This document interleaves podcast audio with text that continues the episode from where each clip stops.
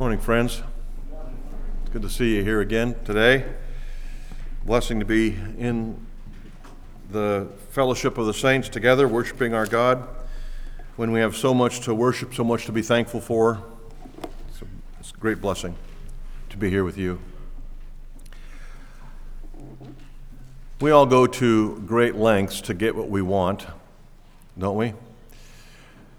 We've proven that throughout our lives that we'd go to extremes to make sure that we're comfortable. And examples are many and abound. For instance, we've seen people wait in long lines for days to get tickets to get into a concert or to be the first in line to get into the sale of the day. Um, we will endure wind, rain, freezing temperatures for all sorts of things, like play a round of golf, uh, go shoot a bird, whatever have you. you. We endure much for a little, don't we? We do what we can to get what we want, whenever we want. We'll do months of research and then travel to northern Idaho to buy a car or a pickup, right? We'll, we'll even do more drastic things to get certain medical treatments or nutritional supplements. Uh, how far will you go to get what you want? How far will you go to get what you want? Um, to maybe even resolve serious medical concerns in your life? To what lengths would you go to have a chance to return to normal if chaos was out of hand in your life? Probably a great length, wouldn't you? You go a long ways, do all sorts of things. Well, in our passage today, in the Gospel of Mark, chapter 1, verses 40 through 45, uh, we're going to see a man who risked everything uh, to have a chance at resolving the massive chaos that was in his life. He went to great extent to see resolution. So if you have a Bible, open it, would you, to Mark chapter 1, verses 40 through 45. If you don't have a Bible, there's probably one in front of you in the pew. Please open that and join me. Uh, a sermon is always served well with an open Bible. Um, so please open it. Follow along as I read these verses. Starting in verse 40. Mark chapter 1. And a leper came to him, imploring him, and kneeling said to him, If you will, you can make me clean. Moved with pity, he stretched out his hand and touched him and said to him, I will be clean. And immediately the leprosy left him, and he was made clean. And Jesus sternly charged him and sent him away at once, and said to him, See that you say nothing to anyone, but go, show yourself to the priest, and offer for your cleansing what Moses commanded, for a proof to them. But he went out and began to talk freely about it, and spread the news, so that Jesus could no longer open, openly enter a town, but was out in desolate places, and people were coming to him from every quarter. In our passage today, we're going to see a man who risked everything to get to Jesus. In Mark chapter 1, of course, the author wants his readers to understand Jesus is in unique territory. He's just not like your average prophet. He's not just a good teacher, not just a great leader. He is in a unique category that only he exists in. He is none other than the God of the universe. That's what Mark wants you and me to understand. We want, he wants us to understand that Jesus is so unique that he solves problems that no one else can solve. He solves physical disease problems. He solves demonic activity problems. He solves sin problems. He solves all chaos problems. Ever since the Garden of Eden, when chaos was introduced and the plight of man changed forever, God came along and solved the chaos problem in mankind. God is a problem solver. I want you to see the plight of this man here in Mark chapter 1, but not just this man, but the plight of all men, women, and children. But today, I want, I want you to look with me at this text and see the plight of man. I think what we're going to see here as Mark summarizes his introductory thoughts about Jesus' identity, his authority, his power, his purpose, he t- retells a story here of a man with leprosy. Uh, in, in this story, we're going to discover that it's more than just a story about a very sick man, it's actually a story about us, each of us, everyone in this room. But first, let's look at the plight of this man in the story.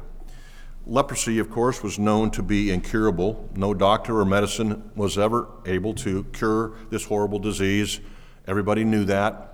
Jesus had never even healed a leper up to this time in his ministry. He had healed a woman with a fever, he had healed others. It's recorded in Mark chapter 1, verse 34. But this man was a hopeless leper. Everybody knew that he was out of bounds. He was gone. He was done for, right? The last leper, in fact, to be healed was Naaman in 2 Corinthians 5 by Elisha. I mean, 2 Kings 5 by Elisha. That was a long time before this, a couple thousand years. So the cure for leprosy was not around. This man knew that his leprosy was terminal, he knew his fate. He was hopeless. The man here in verse 40 is only known as leper. Mark doesn't give him a name, simply a leper. No more information. And I think that's enough information for us to, to understand the severity of this man, the desperation of this man. In Luke's record, remember, Luke was a doctor, he said this man was full of leprosy, which meant he was near the end. His, his body was racked with leprosy. It was just about over. That was Mark's record. So let me give you a word about leprosy without grossing you out too much. Leprosy was one of the most feared diseases in the ancient world. It was, if someone was told they had leprosy, they were hearing a death sentence. All right? Uh, not just a death sentence, but an immediate barring from society, a, a lonely death sentence, a, a depressing death sentence. Leprosy was a very contagious disease that slowly ate people away from the inside and the out.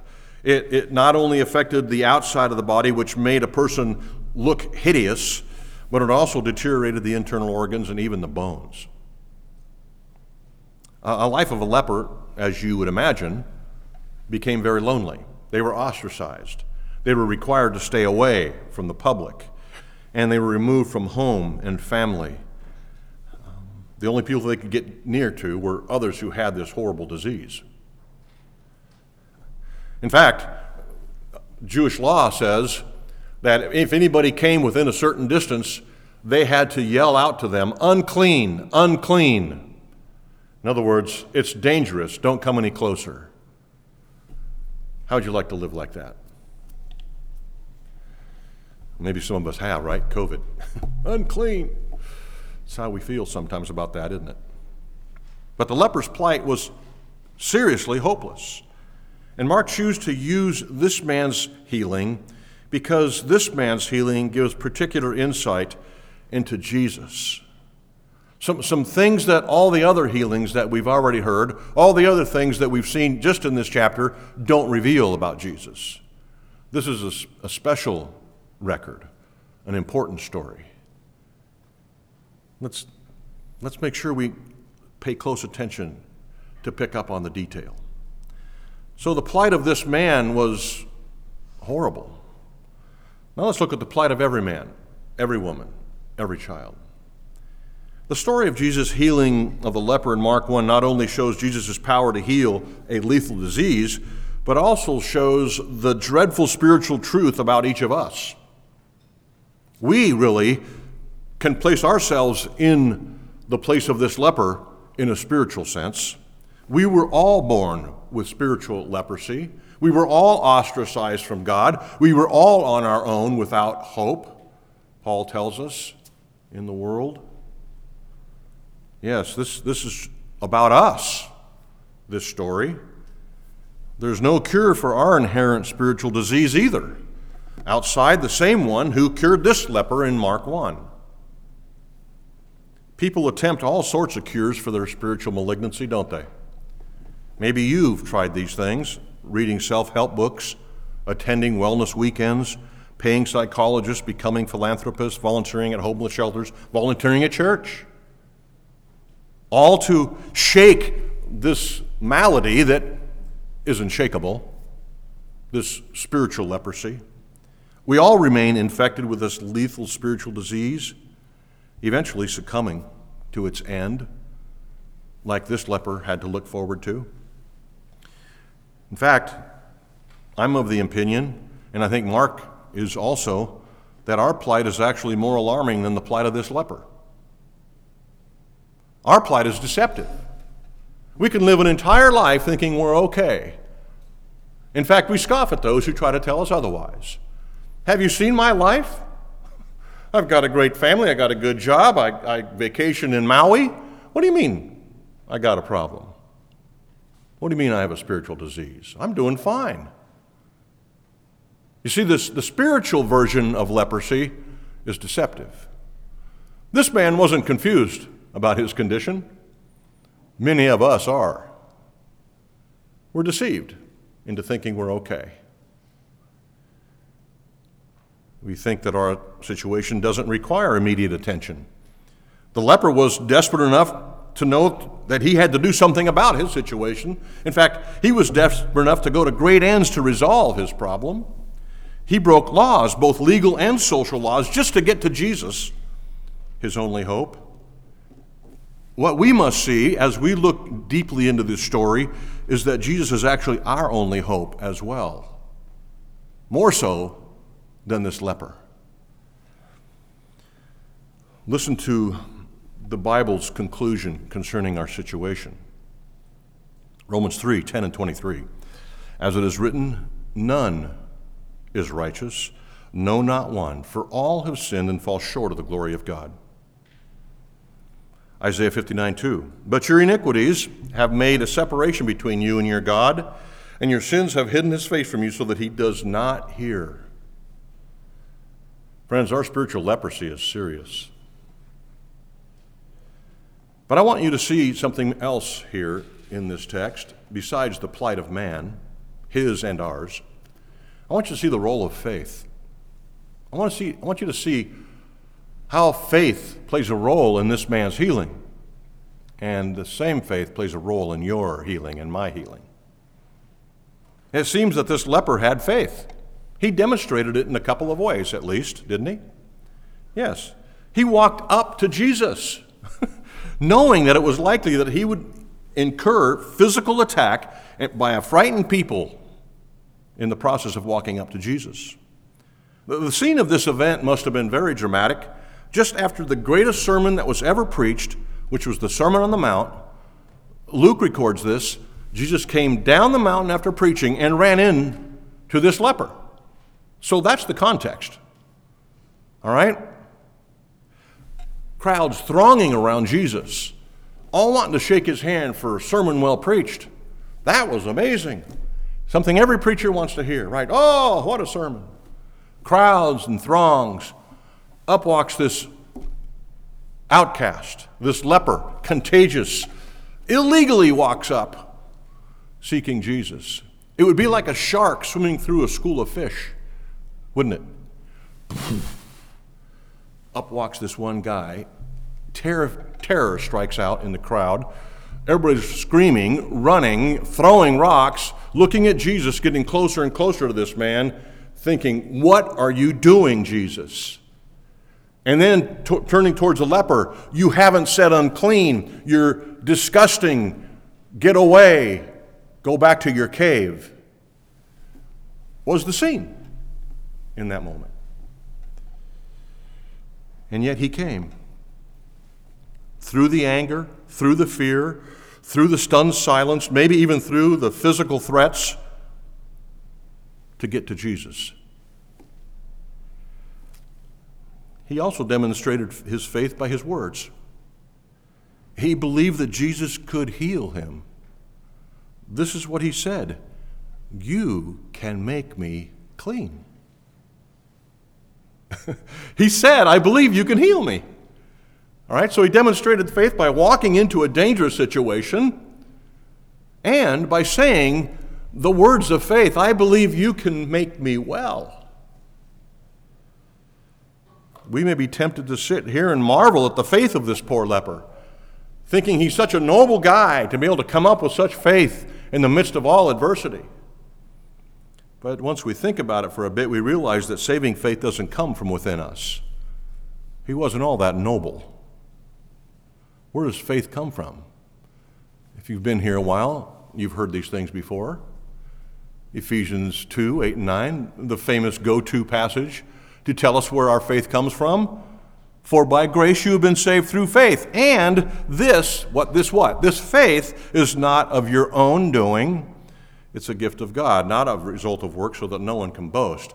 It's not that you're noble, it's that God is good and kind and grants faith to those who hear his message.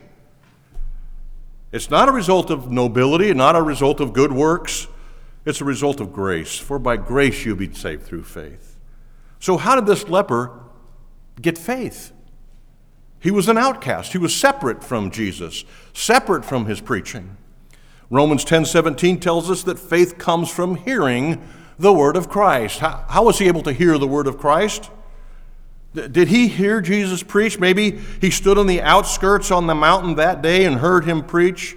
Did he witness the miracles that Jesus performed? Maybe standing behind a wall and seeing Jesus throw out a demon or raise up a fever possessed lady? Did he witness Jesus? Did he hear Jesus? Did he hear stories about Jesus' preaching, about Jesus' healing power? It may be, and I, st- I think this is likely, that this leper was familiar with the Old Testament, which speaks much of the Messiah. He knew what the Messiah was going to do when the Messiah showed up. And the stories he was hearing probably confirmed his belief that this, in fact, was the Messiah. And if this is the Messiah, according to Isaiah, he will heal diseases. I'm going. It says in verse 28, Mark chapter 1, that Jesus' fame spread everywhere.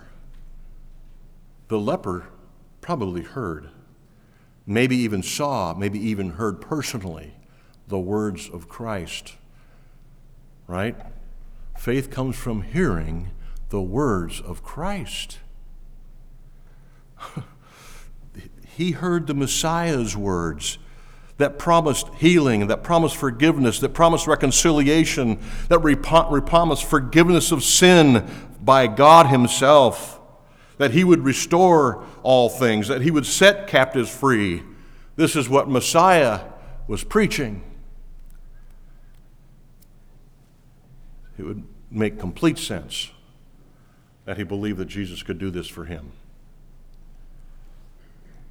I think uh, uh a lesson that we can learn. I, maybe it's a secondary lesson from this text, but an important one about faith.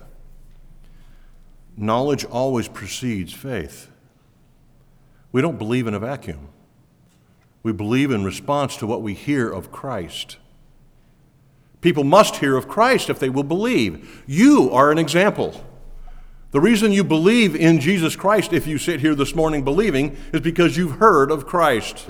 You've heard his words. You've responded to those words. Why? Because the Holy Spirit took those words and planted them in your heart, and you responded in faith to the truths of those words. Friends, this is why we share Jesus with our neighbors, because they need to hear the words of Christ. This is why we send missionaries, because the unreached need to hear the words of Christ. so important this is what the leper experienced. This is what you experienced. This is what every person from Adam on has experienced when if they have experienced faith. If this leper was a true believer, he was granted faith in Christ by God through the instrumentality of the preaching of Jesus.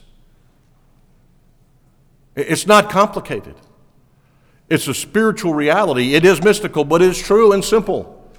The words of Christ transform, the words of Christ begin faith. So, have you heard of Jesus' power? Have you heard of Jesus' love? Have you seen the miracle of grace of work in the heart of someone that you know? Have you thought to yourself, if Jesus can do that for that person, why not me? I want you to look at something that I think Mark intended. I can't prove that, but I think Mark intended this. I want you to look closely at verse 40 and just look at the personal pronoun, pronouns and how they progress. Look at the personal pronouns in Mark 40 and see how they progress. And it is a awesome picture that demonstrates real, genuine faith. There's three personal pronouns in that verse. The first that Mark uses is a third person pronoun, him. Do you see that? Him. What's the second personal pronoun that Mark uses to draw you in closer to genuine faith? You. That's a second person pronoun, isn't it? So from third to second, what's the next pronoun? Me. First person pronoun. From him to you to me. All, we're all, we can easily believe that God can do something for him or them.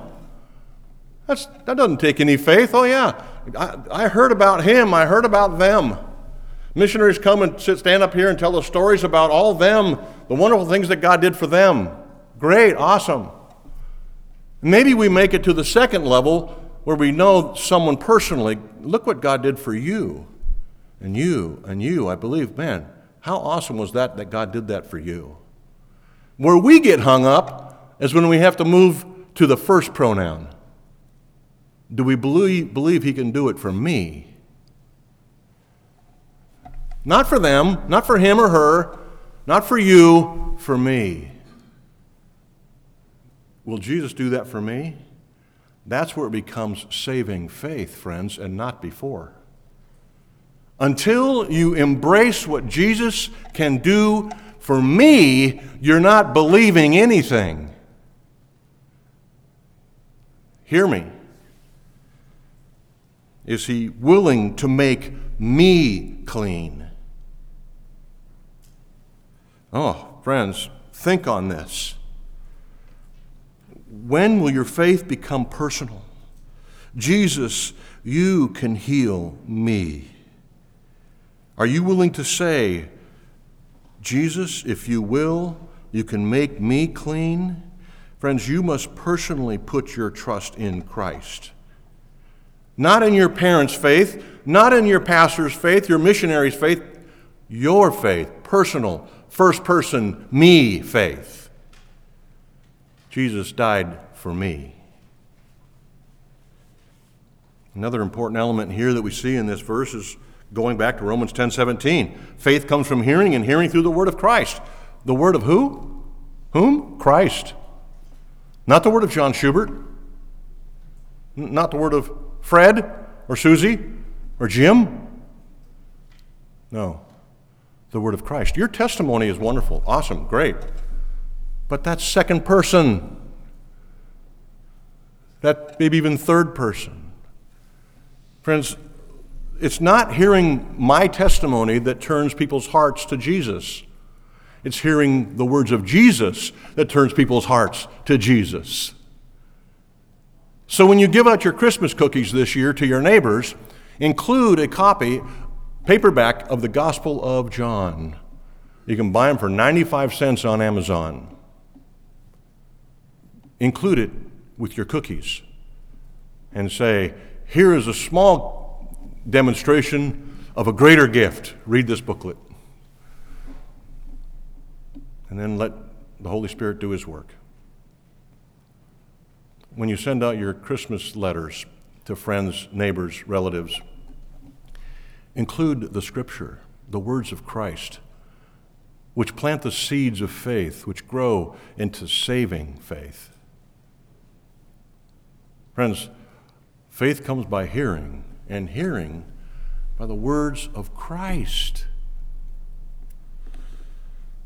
You know, I've always kind of scoffed at these people who put, you know, hell and brimstone verses on the back of their bumpers and, you know, a big sign out in their front yard. You're driving out to the dump, you see that one guy out there that's got this, his whole fence is painted with, um, can't remember what verse it is, but it's the words of Christ. I used to scoff at driving past those things when I realized that's more effective than my testimony. I'm not telling you to go paint your fences uh, or put stickers on your car, but I'm telling you to use the words of Christ Jesus. I'm not telling you that. Paul's telling you that. Romans 10 17, right? The Holy Spirit's telling you that. Let's ne- next look at our need for a Savior. If the plight is as it is for this leper and for you and me as spiritual lepers, um, if faith is what it is, we are dependent on God to grant it. The next obvious thing this passage would have to deal with is our need for a Savior, right? We need a Savior. We can't figure this out on our own. We, we can't get to the medicine. We can't find a doctor who can heal our leprosy, our spiritual leprosy. We need a Savior. First of all, a Savior who could touch. We need a Savior who could touch. That's something you're going to have to add to your outline because it's not there. I'm going to expect you to be able to read it and write it down. We need a Savior who can touch. Notice this. Look at the verse again. With pity, verse 42, moved with pity, Jesus stretched out his hand and touched him and said, I will be clean. Did Jesus need to reach out and touch this man to heal him? No. He did this a lot. He touched people a lot. We would have given him a break if he didn't do it here, right? Yeah, the guy's leprous, you know, after all. I mean, let's say you're in the crowd and you see Jesus touch this leper. Would you go up and shake Jesus' hand right afterward and say, hey, great sermon? Jesus reached out and touched him. A man who probably hadn't been touched in years because he was near the end. Maybe a decade hadn't been touched by another human unless he got in a fight with another leper. He touched this leper, this leper because he's a savior who cares. He touched him. It's an amazing picture. he touched the leper to demonstrate the love of God, the very thing that the incarnation is all about. What we celebrated this morning in the Advent candle, in the Advent songs, was this we have a God who touches. Theoretically, and I say this very lightly, I'm putting no weight on this, so don't take me to the theological woodshed here, all right? Just listen, listen. Theoretically, God could have healed from heaven, right? Kept his hands clean. He could have just said, Yeah, all you lepers down there, stay down there, and uh, okay, you're healed. He didn't. He touched. He came. Listen to the first sentence in the Apostle John's first epistle. This, this John was standing there next to Jesus when he healed this leper. Listen to John's introductory remarks to his first epistle. That which was from the beginning, which we have heard, which we have seen with our eyes, which we've looked upon, and have touched with our hands. We've handled this Savior. Concerning the word of life, friends, we need a Savior who can touch. We need a Savior who's one of us. We need our Savior, Jesus Christ, who became one of us, who took on flesh. John 1 14 says, A flesh like ours, with skin and bones and blood, in order to save us, his people, by living a perfect life, by dying in our place. We need a Savior who can touch. And we have one in Christ Jesus. Do you believe that? Secondly, we need a Savior who saves from sin. You know, no one would reasonably expect this leper to be asking that Jesus make him comfortable with his leprosy. It's ludicrous to even suggest such a thing. Of course, he wouldn't say that, right? I mean, who in their right mind that had leprosy would come up and say, Hey, I'm kind of enjoying this leprosy thing. Would you mind just making me comfortable in it so I can keep doing the leprosy thing with my leprosy friends? I mean, it's absolute stupidity. no, this leper wanted to be clean, to be healed. That would have never satisfied him. He wouldn't even thought of it. In the same way, no one should reasonably expect those who come to Jesus for spiritual healing would be satisfied with simply being have our sin be made tolerable by Jesus. Jesus, I, I kind of like this sin thing. I'm enjoying this. Can you just make it so the guilt isn't so heavy and penetrating? Can you just make it so that I can get to heaven? Can I just get the ticket and see you there? That's just as ludicrous. That's more ludicrous. Friends, the actual meaning of Jesus' name is this God saves. That's what his name means. He didn't come to placate your sin. No, he, he came to save us from our sins.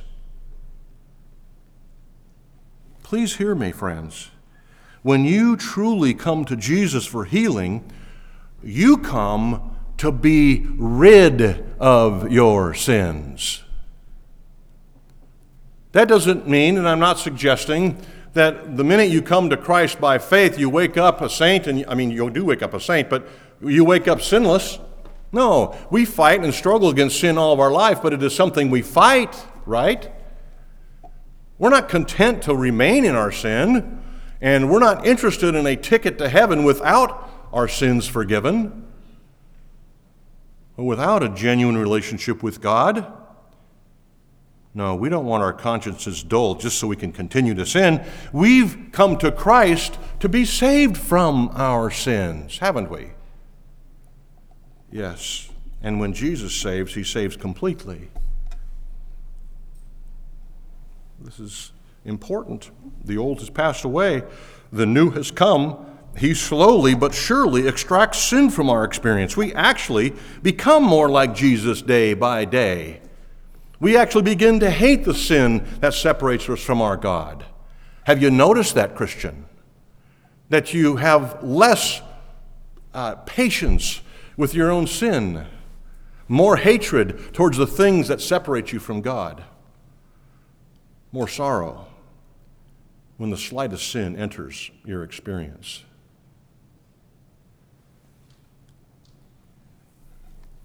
Do you want to be free from your sin?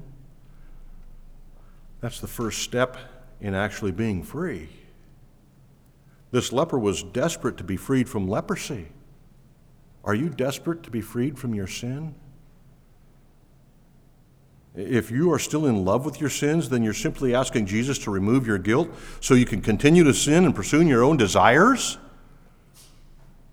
That's not genuine faith.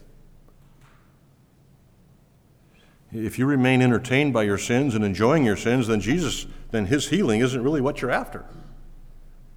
You're after, you're after something make believe. Hideous, in fact. The same kind of repulsive reality that enters your mind if this leper were to say, I'd still want to be a leper, I just want to be more comfortable as a leper. That would turn our stomach, this story would, if that were its ending. Thanks be to God, it's not. We have a Savior who saves from sin completely. Next, we need a Savior who's compassionate. I mean, look at yourself. Look at me. This is an ongoing battle to, to conquer sin, right? To, to become like Jesus. It's, it's an ongoing daily struggle. I need a Savior who's compassionate, who knows my weakness, who will continue to return to me and lift me up and heal my diseases. We need a compassionate Savior, one who understands our plight and cares about us. And what a compassionate Savior we have. Centuries before the Messiah showed up, we have this Psalm of David, Psalm 103, verse 14 For he knows our frame. Who does? God knows our frame. He remembers that we are but dust. He's compassionate. He knows what you're struggling with. He knows how to care, how to extend a loving touch, reassuring you of his commitment to you, even in the struggle with sin. Listen to the compassion that the author of Hebrews writes of in Hebrews chapter 2, verses 14, 17, and 18. Since therefore the children share in flesh and blood, he himself, that is, Christ Jesus, partook of the same things, that through death he might destroy the one who has the power of death, that is, the devil. Therefore, he had to be made like his brothers in every respect, so that he might become a merciful and faithful high priest in the service of God to make propitiations for the sins of the people. For because he himself has suffered when tempted, he is able to help those who are being tempted. We have a compassionate, loving, caring Savior who is not put off by your leprosy.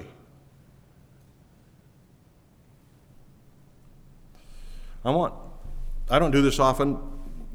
I, I do it when I think it's important, and that is share the original language with you when a word comes up that's particularly instructive.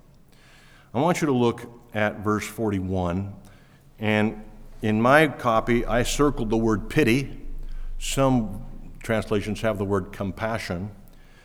The ESV has pity, moved with pity. That word pity is a glorious term when it's used to describe our Savior. Our God our Savior, is moved with pity when we come to Him with our leprosy. He's moved with compassion. The, the Greek word is this, and see if this, the sound of it doesn't stir your soul. Splachnan. Sounds awesome, doesn't it? Splachnan. It's got to have, you got to put in the nasal. Splachnan. You want to know what the actual literal translation of that word is? The stirring of the entire person in all their inner parts. Everything, everything, every part of Jesus was stirred up by this simple request.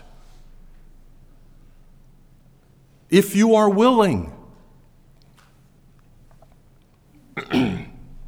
You can make me clean. I know that you have the power to do this. I just don't know if you're willing to do it for me, a leprous outcast. Then Jesus, moved with compassion, moved with splachnan, said, I'm willing.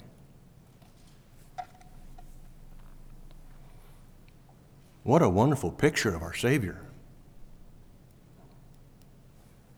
Finally, I want to close with this, the fourth point that we see in verses 43 through 45 the great exchange. This, this story is included in all three synoptic gospels Matthew, Mark, and Luke uh, because it's a powerful story of the person and work of Jesus Christ. It's an important story. But besides the obvious display of Jesus' healing power, which further cemented his identity, his mission, we also see a physical hint here in the closing verses, 43 through 45. We see a, a, a physical hint of a greater exchange that would come very soon. It was a small picture here that Mark painted of the greatest exchange to ever take place when Jesus took on our sin and we took on his righteousness. The leper was the one who was outcast. The leper was the one who was to remain in desolate places, alone, away from people, destitute. He was the one that was vile in the eyes of the people, that disgusting leper. And then Jesus welcomed him, touched him, healed him, had compassion on him, and in doing so, according to verse 45, look at that verse closely.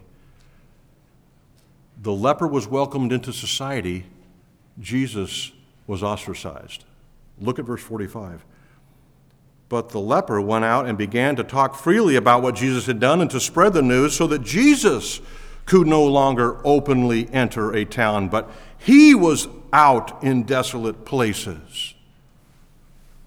A small picture of the great exchange, the greatest exchange in human history to take place when Jesus took your sin and gave you his righteousness.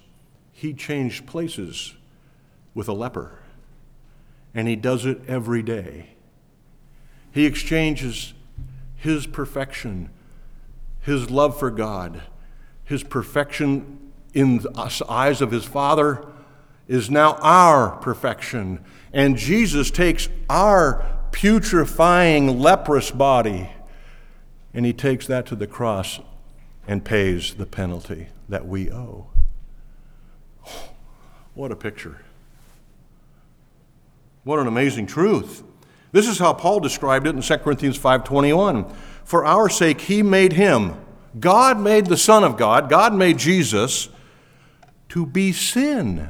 The one who knew no sin, he became sin. He took on our sin so that in him, in Jesus Christ, we might become the righteousness of God, the great exchange. Turn with me, and we'll close with this, to Isaiah 53. This was on the overhead as we began our service, we asked you to meditate on it. Listen to these words penned by Isaiah 700 years before Jesus was born. Starting in verse 3. He, who's that? The Messiah. We know to be Jesus. He was despised and rejected by men, a man of sorrows, acquainted with grief and as one from whom men hide their faces, he, dis- he was despised, and we esteemed his, him not. Sounds like leprosy, doesn't it? Surely he has borne our grief and carried our sorrows. Yet we esteemed him stricken, smitten by God, and afflicted. But he was wounded for our transgressions. There's that exchange.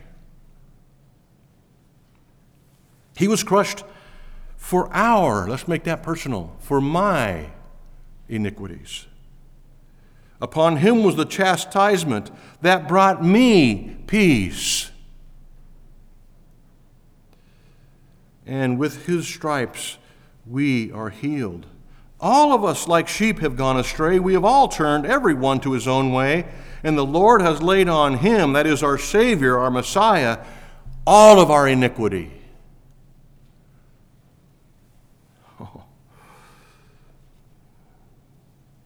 He was oppressed, he was afflicted, and yet he opened not his mouth. Like a lamb, he was led to the slaughter. Like a sheep that before it shears is silent, he opened not his mouth. He took our shame, he took our guilt, and exchanged it for his perfection, for his righteousness, and holds it out to you, lepers, holds it out to us, lepers, and says, Come, come and be healed. Let's pray. Father, words cannot express the overwhelming joy and gratitude that fills our hearts and minds as we consider our wonderful Savior Jesus Christ, your Son, who came to earth 2,000 years ago to take on human flesh. And not just take on human flesh, but take our sins with that human flesh to the cross to pay the penalty that we owe. We will sing of these glorious truths throughout eternity. Our joy will have no bounds. Father, we thank you. We praise you, Jesus, our Savior. We acknowledge the work of the Holy Spirit in planting the words of Christ in our soul and growing faith within us so that we can embrace our Savior Jesus Christ. So we give all praise and glory to the Father, the Son, and the Holy Spirit, with whom we will dwell forever and ever. Amen.